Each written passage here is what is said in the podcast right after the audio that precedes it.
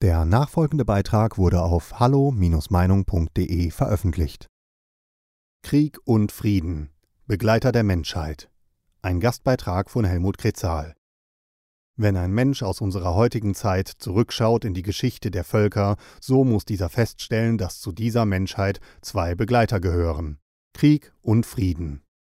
Da gab es die kriegerischen Auseinandersetzungen zwischen den Völkern und manchmal auch innerhalb eines Volkes, aber es gab auch immer wieder Zeiten des friedlichen Zusammenseins. Jedoch haben Krieg und Frieden nicht die gleiche Zeitlänge.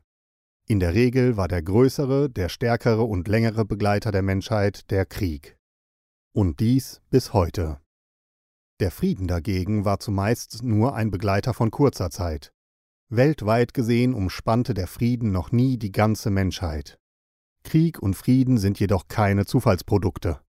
Der Mensch bzw. die Menschheit hat die Möglichkeit, sich zu entscheiden, für den Krieg oder für Frieden.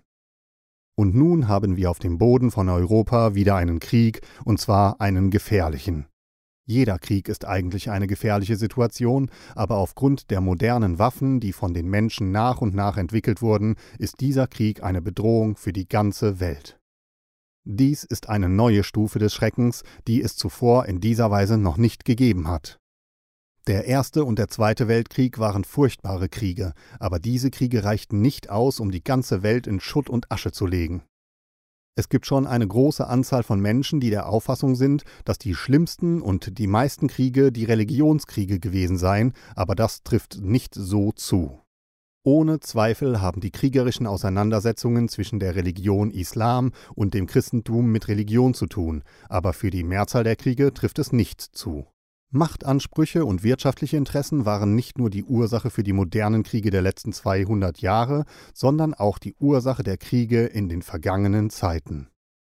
Wladimir Putin, erster Mann des russischen Staates, hat sein Militär in das Gebiet der Ukraine einmarschieren lassen und die demokratischen Staaten von Europa können militärisch nicht reagieren, da der Staat Russland eine Atommacht ist. Angeordnet wurden Sanktionen gegen Russland, um deren Wirtschaft zu schwächen, wobei man auch in Kauf nimmt, dass die eigene Wirtschaft darunter leiden wird. Weiter bringt man immer wieder zum Ausdruck, dass man geschlossen an der Seite der ukrainischen Bevölkerungen steht und man deren heldenhaften Widerstand gegen die russische Armee bewundert. Und dieser Widerstand wird durch Waffenlieferungen aus NATO-Staaten unterstützt. Ich gehe hier nicht auf die Fehler, auf die Versäumnisse und auf die Täuschungen von NATO-Staaten, Ukraine und Russland ein. Denn unabhängig von Ursache, Schuld, Versagen, falsches Spiel, Verlierer und Gewinner bezüglich diesem Krieg erfahren Menschen schreckliches Leid und große Not, und mein Mitgefühl ist mit diesen Menschen, aber nicht nur mit den Ukrainern, sondern auch mit den russischen Müttern und den russischen Ehefrauen, die ihre Söhne und Ehemänner zu beklagen haben. Für mich persönlich ist Wladimir Putin keine verwirrte oder geistesgestörte Person. In ärmlichen Verhältnissen aufgewachsen lernte er als Kind und Jugendlicher in Straßenkämpfen mit Niederlagen und Siegen umzugehen.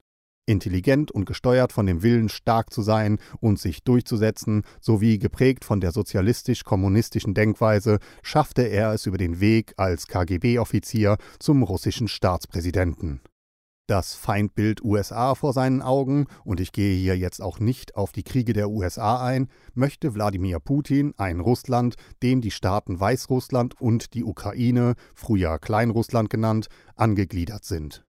Und dieses Ziel wird er nicht aufgeben. Freiheit ist ein hohes Gut, und diese Freiheit ist nicht selbstverständlich. Menschen haben immer wieder um diese Freiheit gekämpft. Verfolgung, Gefängnis und Blut zeugen von diesem Kampf um die Freiheit.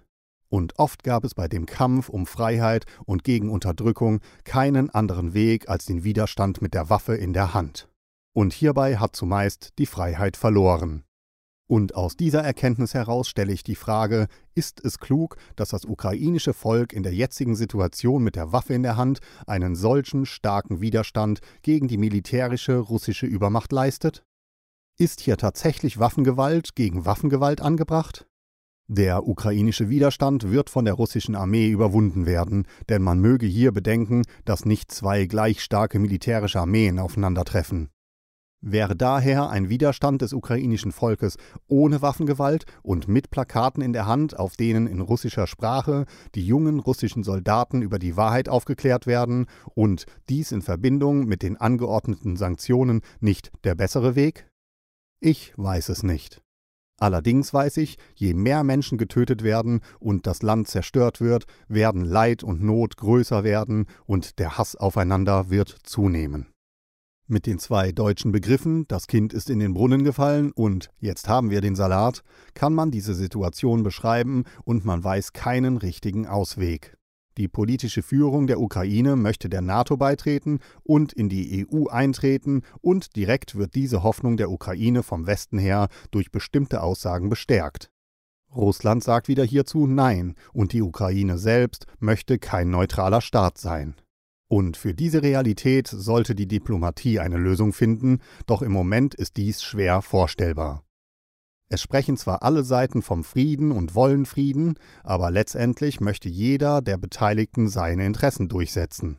In unserem Land hat der Krieg in der Ukraine zu einer weiteren Spaltung der Gesellschaft geführt, ebenso zu einem neuen Schimpfwort so wie bereits in den Themen Euro-Rettung, Energieausstieg, Flüchtlingskrise, Klima, Corona-Maßnahmen und Impfpflicht durch deren Umgang in der Öffentlichkeit gesellschaftliche Spaltungen in Deutschland verursacht wurden, so erweitern sich die bereits bestehenden Spaltungen in der Gesellschaft um eine weitere Spaltung durch den Krieg in der Ukraine unterschiedliches Wissen und Unwissen in der Bevölkerung sowie durch die Beeinflussung der öffentlich-rechtlichen Medien auf der einen Seite und der sozialen Medien auf der anderen Seite auf das Meinungsbild des Menschen lassen eine sogenannte sachliche Diskussion letztendlich auch bei dem Thema Ukraine, Russland und NATO nicht zu.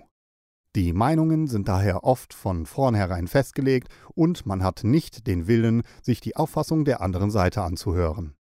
Aufzubrechen wäre dies in Deutschland nur, wenn man eine öffentliche Diskussion zulassen würde.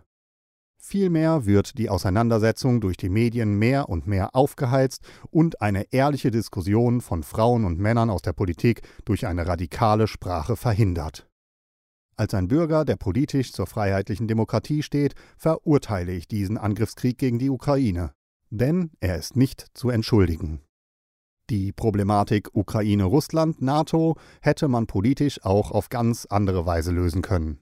Wenn jedoch Menschen, die auf das Versagen der westlichen Diplomatie hinweisen, plötzlich als Putin-Versteher bezeichnet werden, dann ist dies auch wieder ein Hinweis, dass vieles in dieser Demokratie Deutschland nicht mehr stimmt. Gleich zu welcher Auffassung man über diesen Krieg kommen kann, darf nicht vergessen werden, dass zurzeit in Europa, in der Ukraine Menschen durch Menschen getötet werden. Und das sollte doch so schnell wie möglich beendet werden. Bei diesem Beitrag handelt es sich um die Meinung des Verfassers. Hallo Meinung ist überparteilich und lässt einen offenen Austausch unterschiedlichster Meinungen aus dem breiten demokratischen Spektrum zu.